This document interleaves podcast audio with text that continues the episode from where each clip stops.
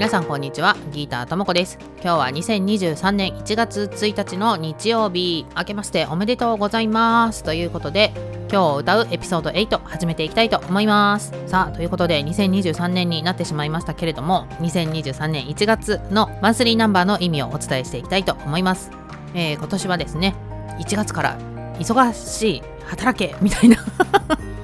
感じの月になっておりますけど今月のマンスリーナンバーは8ということでまあ全力を出して働いてくださいっていう感じですね。エネルギーを司る8っていう数字になりますのでそのエネルギーの循環っていうのを意識して、まあ、そして来月早速あの手放しの月がやってくるのでその手放しの月に何を手放すのかっていうのを見極めるためのこの頑張る月だったりするんですよねなのでそこを意識して今やるべきことっていうところに一生懸命向き合って過ごしてもらえたらいいんじゃないかなと思います